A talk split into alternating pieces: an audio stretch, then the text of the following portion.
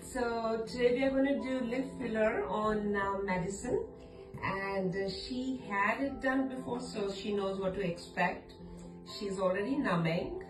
Um, I just want to mention that uh, for um, lips we can either use Juvederm or Restylane Kysse. Both are really good fillers they last almost the same time 12 months or some people like 8 months. Some people can even get 18 months out of it. Um, so yeah and the cost is from 600 to 650 um, so we'll go ahead and start and we'll show you before and after